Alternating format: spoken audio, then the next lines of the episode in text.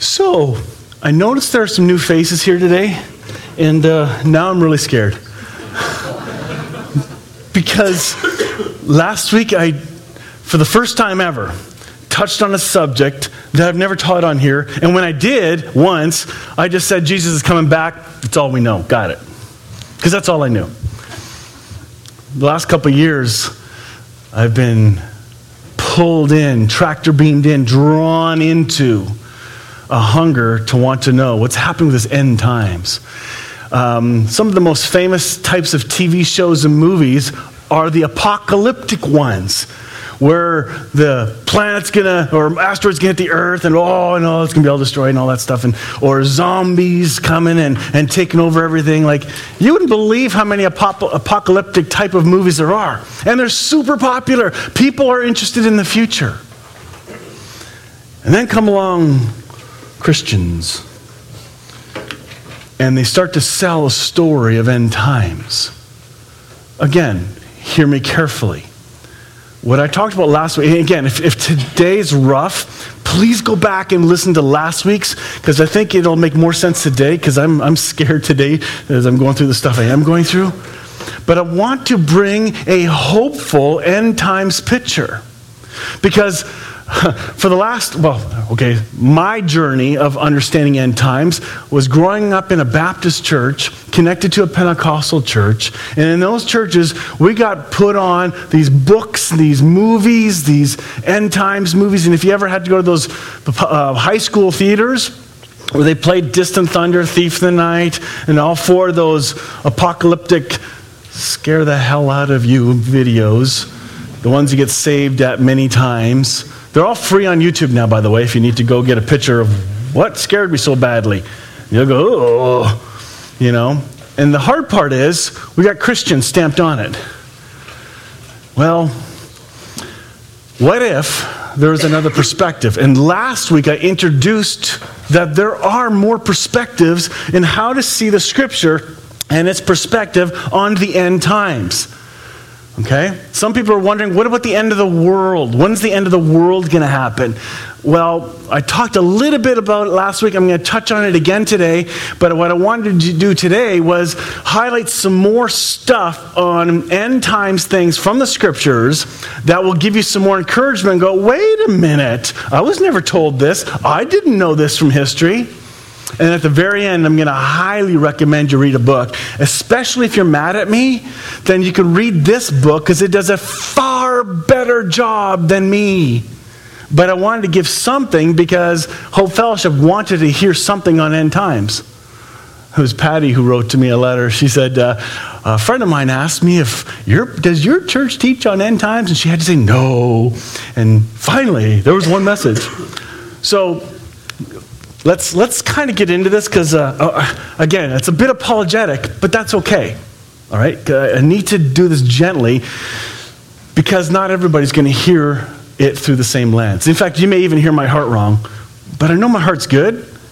Let's see what the scriptures say. And for the most part, most of us are going to have to do some historical history and do some research and find out wait a minute, there's a lot in history that kind of takes away what this new modern end times picture looks like. First warning on new teaching. You got to ask is it new teaching or is it new to you? Big difference. You know, to say, well, I've never heard this before. You know, I get that a lot, especially when you start to teach grace and the finished work of the cross and, and the good news of the gospel of Jesus. You know, like, where's the, where's the bad news? There shouldn't be bad news. It's good news. That's what the angels declared. It's for all people. Born to you this day, the rock has arrived, which is from my story on Daniel last weekend. Next, don't start a new denomination or group because of a variance on teaching. Think about that. And I'll, I'll give you a, a, small bridge, and hopefully I get to all my sub- subjects today, but so what? I have, before I understood my identity in Christ, I, I still loved Jesus authentically. There was no problem there. I was filled with grace, but I had a lot of legalism in me. And I've been unlearning legalism for the last 15 years. So what ended up happening was I was part of a, church tribe and it was pretty good and enjoying the fellowship and we were it. We were a good denomination. Woohoo! You know, we got good news for everybody. And then I started to learn something that was a little bit different. And then I found myself stuck in this grace camp. You know, this, if it doesn't fit this, I can't listen to it. So you kind of push out everybody else. And then I learn more. And then you find yourself narrowing and narrowing and narrowing because, oh, uh, I like this better. What I'm, the point I'm trying to make here is this. We all have different understandings of how we see Scripture on the different doctrines. And if we hear something different, be careful not to judge so quickly. Why do you think we have 33,000 denominations in the world? Because we all have the right answer. Do you think we're here at the unity of the faith? I don't think so. We're not there yet. So, be careful that if you do hear something different, recognize there's, there's a reason they've come to that conclusion. They're not heretics. And by the way, if you hear people use the term heretic, uh, any individual was never qualified to call anybody a heretic. It was always done by a council of people, not individuals. So, all you Facebook people who, heretic, heretic, heretic, like, stop typing. Cut off your fingers. That's stupid. Just don't do that. It's foolish and immature. So, just because it's different, it just means it's different to you. So, today, let me introduce some more good news. Judge with love. Judge with love. So, when you hear something that may not be quite up your alley, say, okay, Father, how do I lovingly receive this? And if I don't like what's said, can I still love the person? Most people throw the whole package out. Oh, because they believe part of that, oh, after they're done, next group of people.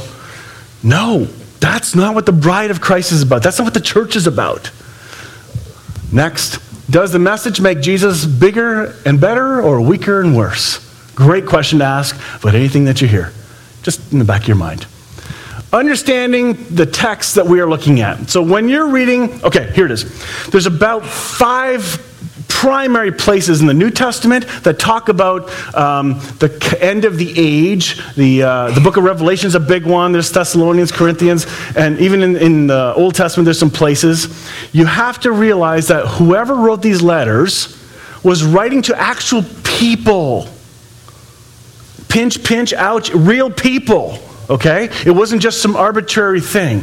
So the readers would have to be able to understand the context of what the writer's writing about. They would know what he's talking about.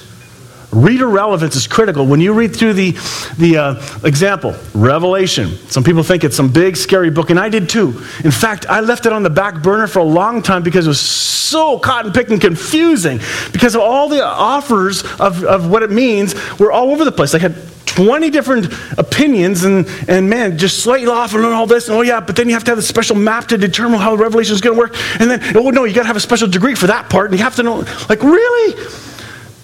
Did the people that John wrote the book of Revelation to have special charts and maps to determine what that thing's all about? No, they didn't. He wrote in words that they would understand as Jews. He was writing a warning to them of things to come, not far off. It's like if he wrote a book and said, uh, by the way, guys, here's the New Testament, and for, for this last one, ignore it. Somebody 2,000 years later is going to finally get it. It's for them. Does that seem inconsistent with a letter and a writing? It should. Moving on. Run through history. The scriptures are filled with covenants. There's a storyline here. I'm going to rip you through really fast the Old Testament. Um, eventually, I want to take you through a quick survey of the Old Testament so you understand what's really going on story by story by story. But I'm going to go like mm, super fast. Watch this Garden of Eden. Pretty good, eh? Next, flood. No, just kidding. The Garden of Eden was the beginning of relationship. All right? Does Adam and Eve created, however you understand the story to be, it's still a true story that bears truth to the history of mankind, the history of Jesus coming, and why he had to come. In fact, the story of Cain and Abel comes up in Jesus' curse on the Jews when he says all these things from Abel right through. I'll, I'll read that verse to you when we get there, but it starts in the Garden of Eden. Then we have the flood of Noah. Then we have Abraham, and he makes a covenant with God. God makes a covenant with him, the Abrahamic covenant. Then we have Moses at Sinai. Here's something interesting at Sinai that I didn't realize. It was at this place that God called Moses and said, Hey, I'm going to make you all priests. Everybody's going to be a priest. Woohoo! Yeah! Get, take three days to think about it. And they said, Nope. Make Moses our priest and just tell us what, listen, to do. Huh. You wonder where legalism came from? Right there. From fear. They did not rise to a God initially offered, and so they took the next covenant, the covenant that was given to Moses, the law, and instantly, if you start reading in Exodus 19, holy smokes, rules, more rules, and another chapter, and it just keeps going. There's so much, don't do this, gotta do this, and if this happens, this happens, and you can't do that, oh, then, you know, it's all there. Read it like a book, not by chapters. Read it straight, straight through, and you'll get a lot more out of it. So they make Moses a priest. The old covenant begins a covenant of works, but not works. It's a covenant of works because he said, if you obey, you'll be blessed. If you disobey, you'll be cursed. So it was a works based blessing. That's what they wanted. They could have been priests. I wonder if they had hindsight, they would have changed their minds, you know? Because it was a, from this point on, right through to Jesus. This covenant runs right through to the cross and further, you'll see a little later. Time of the judges happened. So the judges were spokespeople for God. They went and spoke to them, said, hey, you're, you're, you're not living right. I'm, I'm warning you. Stop doing wrong. Start doing right. Repent. And, uh, and some of them got killed and beat up, and all kinds of stuff happened, which refers to Jesus saying to the Pharisees in a couple of his parables, you know, the landowner sent people in to uh, um, uh, get the grapes that were in the vineyard, and they, the, um, the harvesters went and killed them, beat them up. That's, he's speaking of the judges. As soon as the judges happened, they said, We want to be like everybody else that has a king. Give us a king. So God says, Fine. You, be careful though, you're going to get taxed. Having a king ain't all pretty. So in the first year, Saul becomes king. You know, big guy, within one year, he screws up so badly, he disobeys so badly, does not wait for the prophet Samuel, goes ahead and does a sacrifice he had no business doing, and God says, Throne's gone from you, buddy. Very first thing. Then uh, uh, David was immediately anointed. You, you remember this part. After Saul sinned and screwed up so badly, David, as a young boy, was given the pouring of oil on to be anointed as king. In God's eyes, David was king. And yet, how many years was David running and, and kind of trying to figure things out from Saul before Saul then lost his kingdom? 40 years. Do you think there's a bit of a parallel here? Okay? This is big. So you have two kings functioning. One is fu- an acting authority, the other one is the real authority, but not functioning yet. And then finally, when he becomes king, he takes over. Solomon becomes king. After that, divided kingdom. The northern tribes and the southern tribes all start to fight, and it, becomes divided. It's all a mess. And if you read through the Old Testament quickly, not little section by section, but read it like a movie, uh, you'll see all this happening. Then you have the destruction. Jerusalem comes, Babylon comes, takes captive Daniel, Shadrach, Meshach, and Abednego, all that stuff. That's from the Jerusalem being taken over. The walls are down, and oh my, they're, they're just exposed and can't function. It's brutal. Regathering happens. Nehemiah is called. Ezra is there, and they rebuild uh, Jerusalem and the walls and the temple. This is a big, big restoration time. Ooh, this is wonderful. And it is. It's, it's a big celebration time. And then it's real quiet for 400 years. Gee, maybe God's dead. Maybe he's, maybe he's given up on us. Who knows? But this is what's happened. Well, 400 years, Jesus arrives and he does ministry for three years. He gets born, he uh, grows up, becomes a, a, normal functioning society person, and then at age 30, he gets baptized and he launches his three year ministry. This is huge. New covenant. So if there's a new covenant, there has to be an old one. And you know that in order for a covenant or a will, last will and testament, when do you get to cash in a will? When they die. That's right. That's why the parable of the prodigal son is so weird because he wants his money now, before the dad died, or he was wishing his dad was dead. So it's whatever. It's brutal.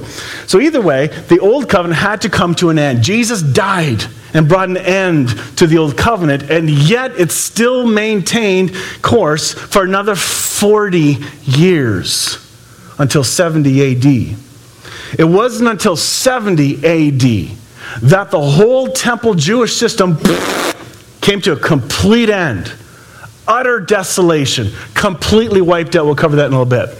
Hebrews, eh, Hebrews 8.13 says, when God speaks of a new covenant, it means he has made the first one obsolete. Is now, it is now out of date and will soon disappear soon disappeared. Therefore, it wasn't gone. You weren't under it. You and I weren't under the old, but the old was still there for another 40 years, just like David and Saul. Same parallel. Beautiful picture. Overlap of old and new for about 40 years. Imagine that. Old Testament picture of, oh yeah, did that already. Thoughts to consider. What if Jesus was wrong? Anybody that makes a prophecy and it doesn't come through, what are they called? False prophets. Why is the Christian church buying so many stupid books of things that are predicted and not happening? Oh, new, new author, new title, new, new revision. Over, we talked about that last Sunday, how ridiculously gullible we are in buying all this crap. Really? Don't. Let the Holy Spirit speak to you. Some people run to books for an answer instead of the Holy Spirit because somehow they're easier to understand. Oh, wait a minute. You don't have to tune your ear to, a, to hear the, uh, to, to a book, you just read it. You, you, and you take in whatever the author tells you the interpretation is. What if it, he was a false prophet? Because here's the prophecy that Jesus made that if it's not true, he's a false prophet. Look at this Matthew 24. In the same way, when you see all these things, you can know his return is very near, right at the door. I tell you the truth, this generation will not pass from the scene until all these things take place. Heaven and earth will disappear, but my words will never disappear. This is huge. Last week we covered the idea that uh, um, heaven and earth as the Jews understood it, was the temple. The temple was heaven and earth. The inner court, where the host of holy was, it was beautiful, magnificent, angelic art in there. It was gorgeous, but that was called heaven to the Jews. Earth was the ground, where heaven meets earth. And then, of course, out in the outer yard was called the sea. Remember that line, the sea will be no more? We're not talking about the elements of our world. This is what it's talking about. That this generation, this generation, a generation is 40 years to the Jews. Do you remember it also says that Jesus said, But God is slow, He's patient, not wanting anyone to perish? He could have come five years later. It could have been 10 years later. Could have been halfway. Could have been just before. But no, He maxed out the generation 40 years so as to give them the last absolute chance. Shows the graciousness of God. Powerful. He says, in this generation, it has to happen. So, all the stuff, you have to go back and read Matthew 24 because that's a huge prophecy. Lots going on there. I believe it has happened. It was fully fulfilled in 70 AD. I'm convinced of that now.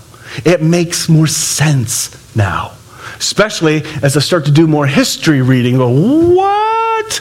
And then some of the early church fathers from 100 and 200 uh, AD and on and on. It wasn't until 160 years ago we come up with these new uh, premillennial, postmillennial ideas of end times pictures. Those are new maps. They're not, they were never believed for the longest time. Next, what if the disciples were not talking about the end of the world? There's a big question. After Jesus is walking past the temples and they're saying, Ooh, look at the wonderful temples. And Jesus says, These will be destroyed. Not a single stone will be left on top of the other, utterly destroyed with fire. Boy, he gives a prophecy that is so scary. And so they're asking, Are they asking about the end of the world? Or are they understanding they're talking about the end of an era? Because the word world there is not cosmos, which means our whole world. The word there is aeon, age Big difference. Look it up. It's on the internet for everybody to see. No secrets here, which makes this a lot more fun to teach because, like, ha, there it is. Listen to this. They were only asking about what Jesus had just told them about in Matthew 24, the temple, which meant the end of the Mosaic age. They knew the age was coming because the next age was coming. They wanted to when, when does all this take place? They weren't saying when's the end of the world. They had no clue. They didn't even know what that meant. They were because it was never in their circle of idea of what the end of the world was. And here we have all these end, end of the world scenarios and books and scare you stuff. Take a look at this. They were not talking about the second coming either because they didn't believe he was going to leave anyway. Remember, who took off at the crucifixion? Who ran away? The disciples. Had they believed Jesus was going to rise, they probably would have stuck around. Oh, wait a minute, he did rise. And then somebody came banging on the door, ding, ding, ding. He's arise, he's arisen, woohoo! Go away. They didn't believe it. They, like, they were not thinking second coming.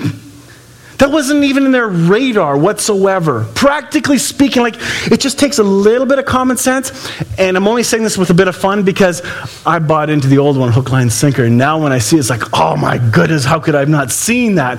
But how can you be upset for not seeing something when you can't see it? And how can you get mad at somebody else for not being able to see?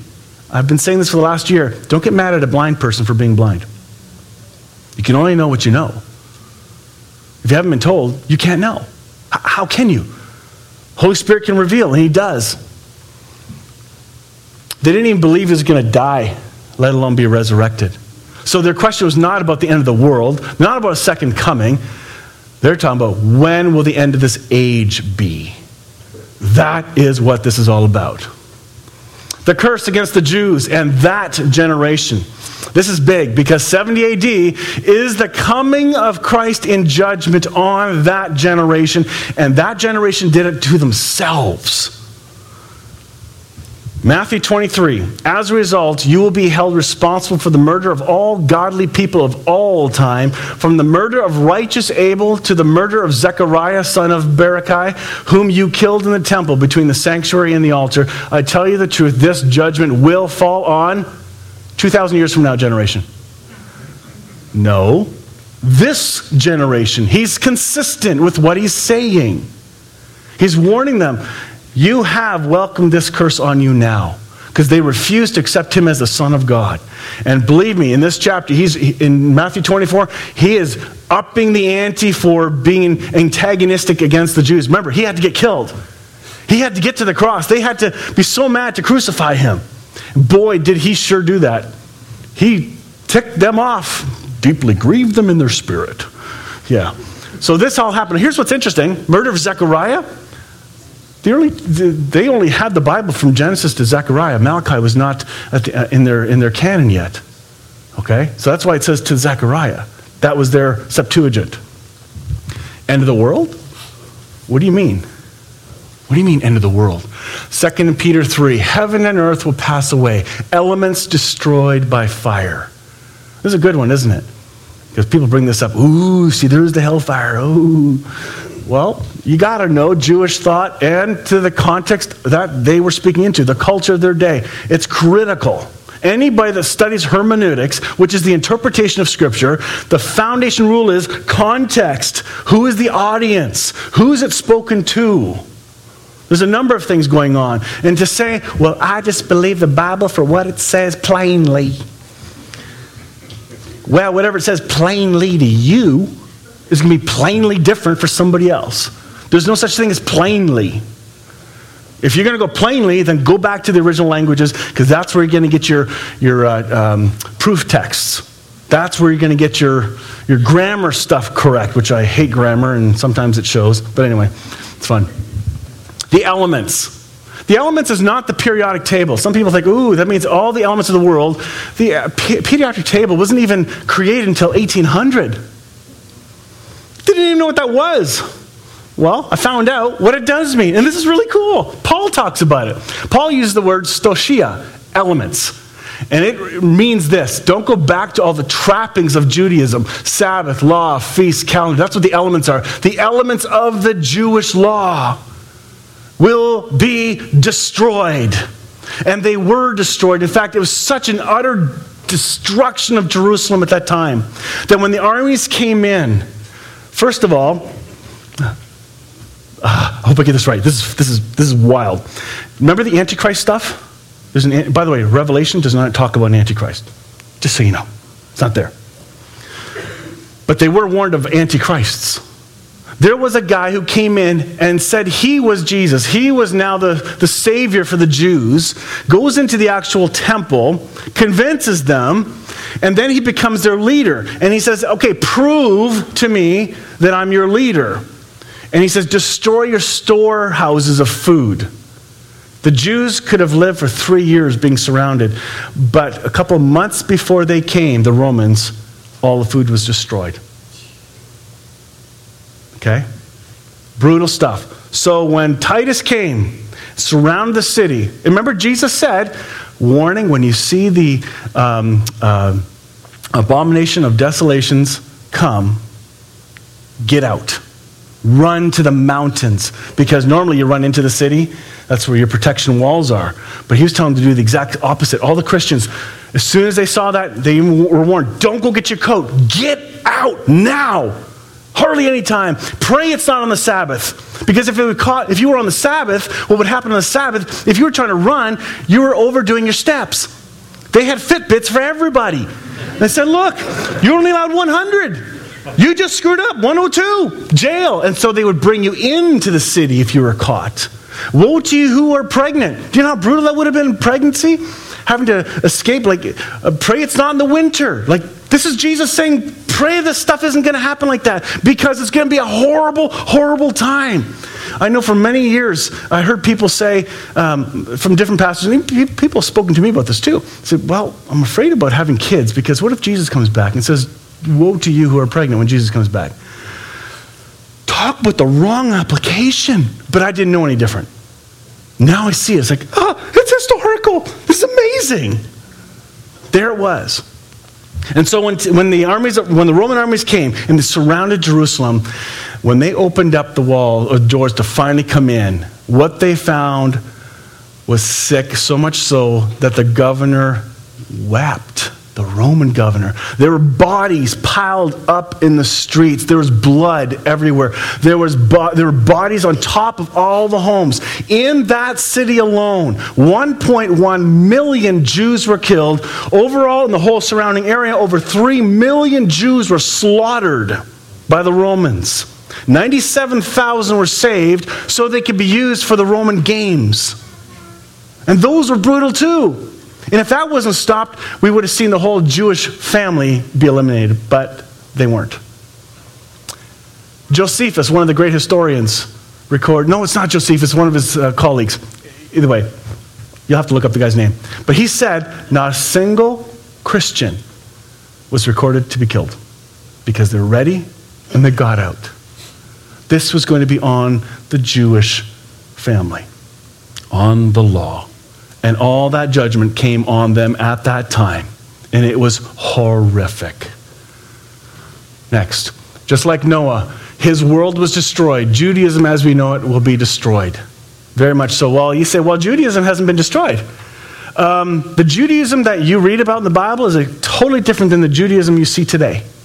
The Judaism you saw in the Bible was this. It was built around the temple. The temple was the center. Today we have what's called a rabbinic Jewish faith. It's all built around the rabbi. They have no system for covering sin. Nothing in place for any of that. In fact, they cannot reestablish the Jewish sacrificial system because they cannot establish the priesthood. All the records were destroyed in 70 AD. And Jesus prophesying that not a single stone be left on top of each other in the temple is because the, I think it was Titus said, um, "Do not destroy that temple. I want it," because it was like a world icon. It was like one of the wonders of the world. Phenomenal, covered in gold. Everything was gold. But somebody didn't listen, and they set it to fire, and they tried to put it out as best they could. And eventually, they had to take every single stone down and apart, melt off the gold, and not a single stone was left on top of the other. Do you think Jesus was good at his prophecy? I think so. It's amazing. History will blow your mind. It sure did me. Mark of the beast. What if I were to suggest to you it's not a computer chip? Here's something that was really cool that, I, that I'm learning. And again, history. This is wild. agora. Anybody here of an agora? Okay. We have one across the street, farmer's market.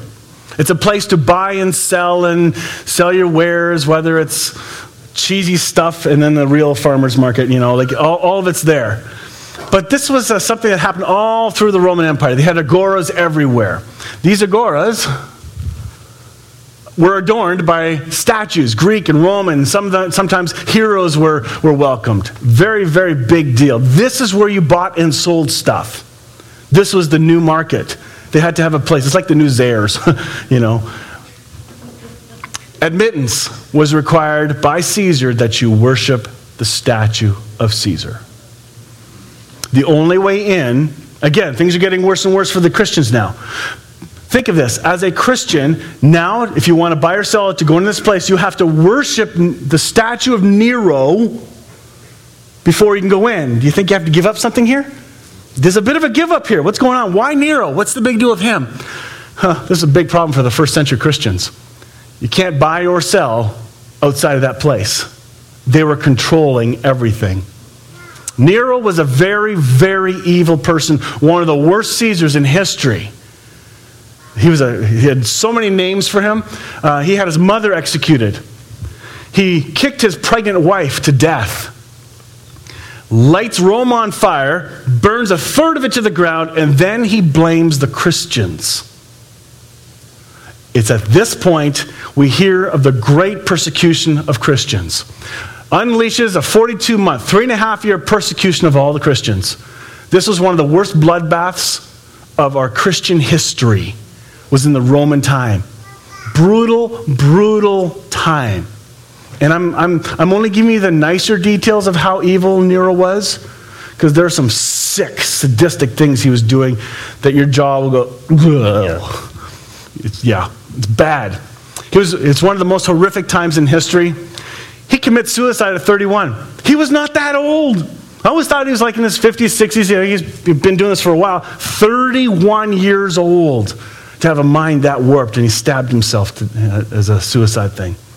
Nero, Recorded names of him were tyrant or wild beast, but he was known by this term, folks, the beast. That's who he was. Rome was the beast, but he was the symbol of the beast. Take a look. Statue set up, and you have to worship it, and then you have to worship the beast. Imagine that. You have to worship the statue, the beast. Are you starting to make some connections here? It gets better. One more step, and you'll go, what? Your offer, after your offering is made, ash is taken from the altar, and then you're marked on your right hand or forehead to show you've worshiped the beast. Now you're free to go and buy and sell. Do you think John knew what his people would be reading? Do you think John knew when he read and spoke uh, of the things that are coming? Do you think he knew the context of his culture? Absolutely. I never, when I saw this, I'm okay, that, that is a much more plausible understanding of what the mark of the beast is than anything I've ever heard before. Because otherwise, everything's still hurled 2,000 years in the future that doesn't have any context. Mark of the beast. I hope that wakes you up a little bit to say, hmm, okay, I've been taught this. I don't like this new one very much, but there may be some grounds that I encourage you to study and learn. And don't take my word for it. Start to go through.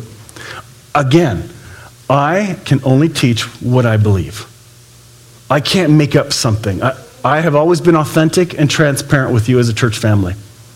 This is probably the hardest two messages I've ever taught in this church for fear, which is stupid. I shouldn't be afraid. But whatever, I'm human.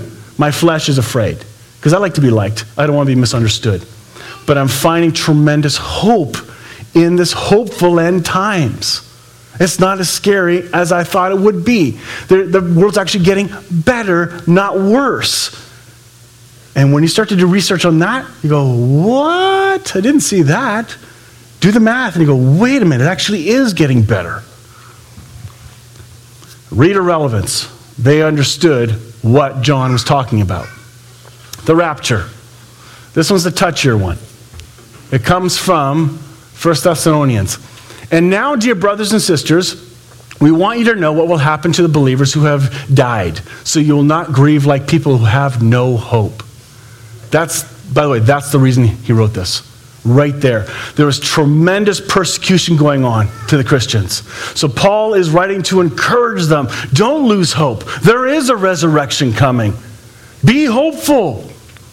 For since we believe that Jesus died and was raised to life again, we also believe that when Jesus returns, God will bring back with him the believers who have died.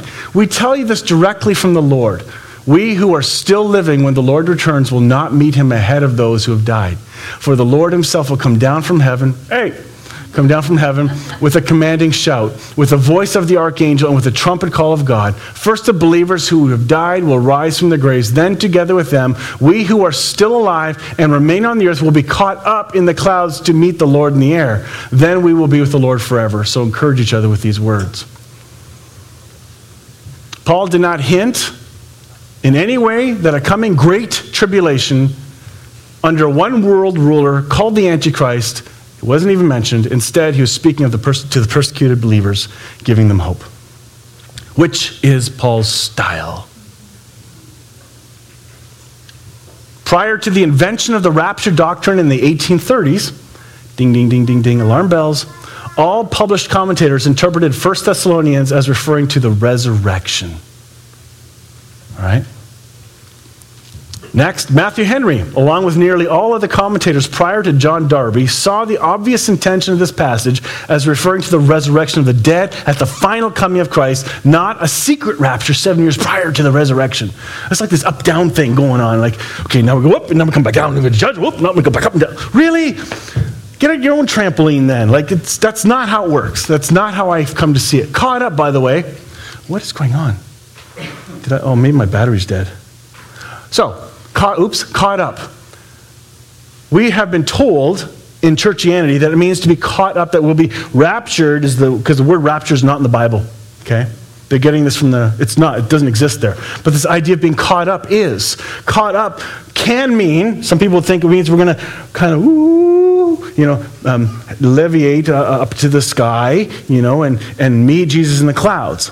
Well, if that's human, you got to think through the air gets thinner the higher you go. So that could be awkward. But that's not what the word sky actually means a welcoming. We're going to be welcoming, we'll be welcomed by, a declared a welcome by the king. So, this caught up thing, it's like me running a race with Jerry. Clearly, I beat him, okay? So, I'm at the finish race going ding, hmm, hmm, hmm, and he catches up. He is now caught up to me, and we're in the same place. We're all going to be glorified and all caught up. All will be glorified, all caught up to the same thing, same new creations. There's more hope in this than I ever thought. 1 Corinthians 15, 51 to 54 says, But let me reveal to you a wonderful secret.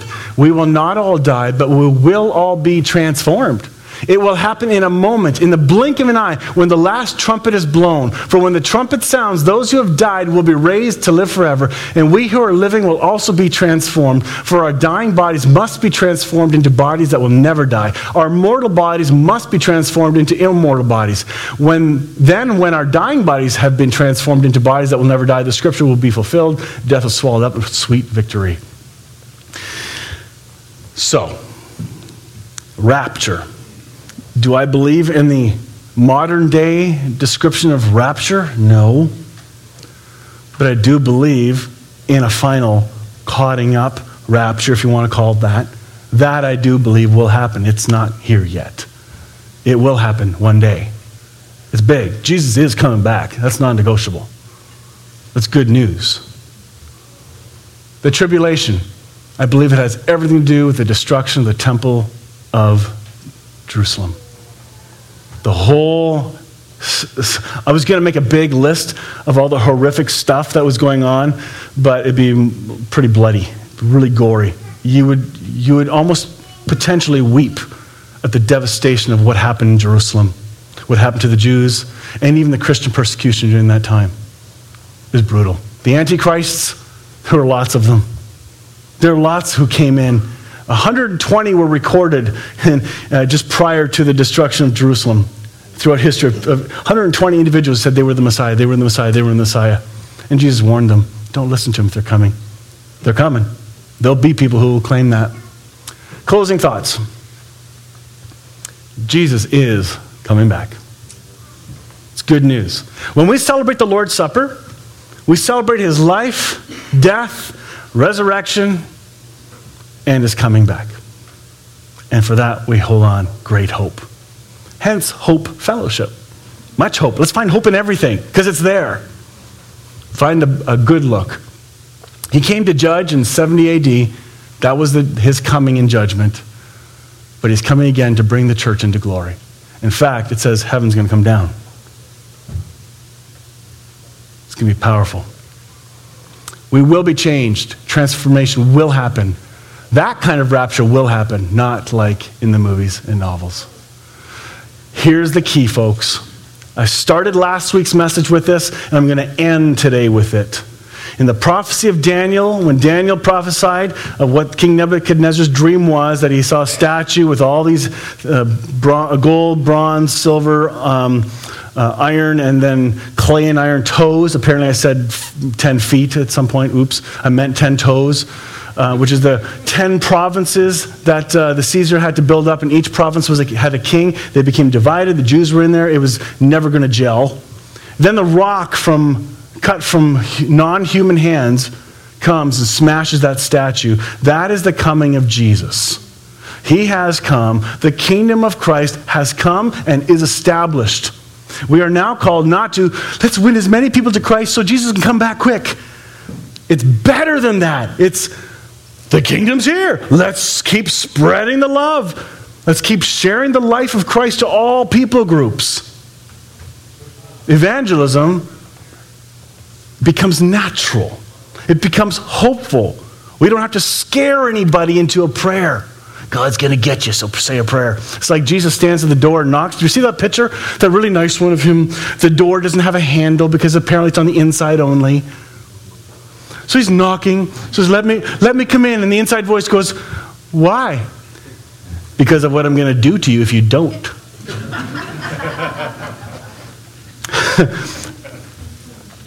we need to think about some of the sayings that we've been told and taught. You and I, or many of us, have grown up in the church. Some have not. You're so lucky if you haven't, because you don't have all the baggage that I got. You have the same legalistic background to unlearn. I'm still unlearning. And my problem growing up was this I never questioned the answers given to me, I just ate them hook, line, and sinker. Today, question everything. The Holy Spirit can handle answering stuff, and you may not get an answer right away. That's fine. Question it all. Why? Why? Why? And if you're calling me to ask the why, I'm gone for about five weeks and uh, can't answer your call. No. ask the Holy Spirit to show you. And if this stuff is new and kind of making you feel all uncomfortable, like, oh, oh boy, what are you doing? Let me suggest you ask God, say, Heavenly Father, if there's any truth in what I just heard, will you gently make it come alive in me and show me what is true?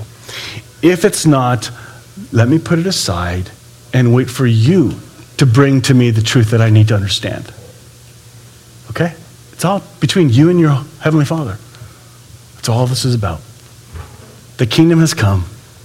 We are good news bearers. And we bring a message of grace, the finished work of the cross, that Christ loves everybody, that he has forgiven everybody, that accepts everybody. And he challenges us and calls us to believe the good news. And when you believe the good news, you will experience salvation. And it's good news. And it'll work from the inside out. That's what we're called to. To me, that's a hopeful end times. Lastly, anybody that wants to argue any of the points with me, you must read these books first. Okay? Raptureless.com is your website. And this book is there. This, this one was fantastic. In fact, it's, this is two books in one by Jonathan Welton. Great guy. Um, he put in a book on Revelation as well. It's free online on that raptureless.com website, or you can buy it on Kindle for $9.99. Or if you're in the States, you can buy it in the US. You can't get it in Canada. I don't know why, but I'm going to talk to him and get that fixed. Um, but this is a phenomenal book. In fact, this one's easier to read than this one. But this one's really good. I actually had Dave Shaw read this one uh, first, uh, which is pretty cool. This guy, Martin Trench, he's the pastor of the church I'm going to speak at in Edmonton. Yeah, small world. Amazing. And this book was recommended to me by a guy named Jan-Egil Gulbrandsen uh, from Victoria, BC, uh, who I spoke at their Grace Camp for the first time when they first launched and have been a part of that family ever since.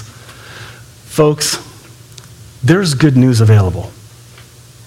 If you've only heard one fearful story of a perspective on end times, let me suggest to you to expand your palate look outside and realize there's a, there's a buffet of amazing things.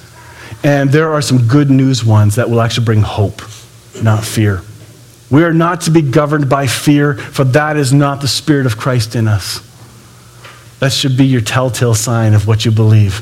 If you have a belief that brings fear, I would question that pretty quick. It might need tweaking so you can, oh, now it's hopeful. Like something may be off. Welcome to the journey of growing in grace. Let's bow our heads in word of prayer.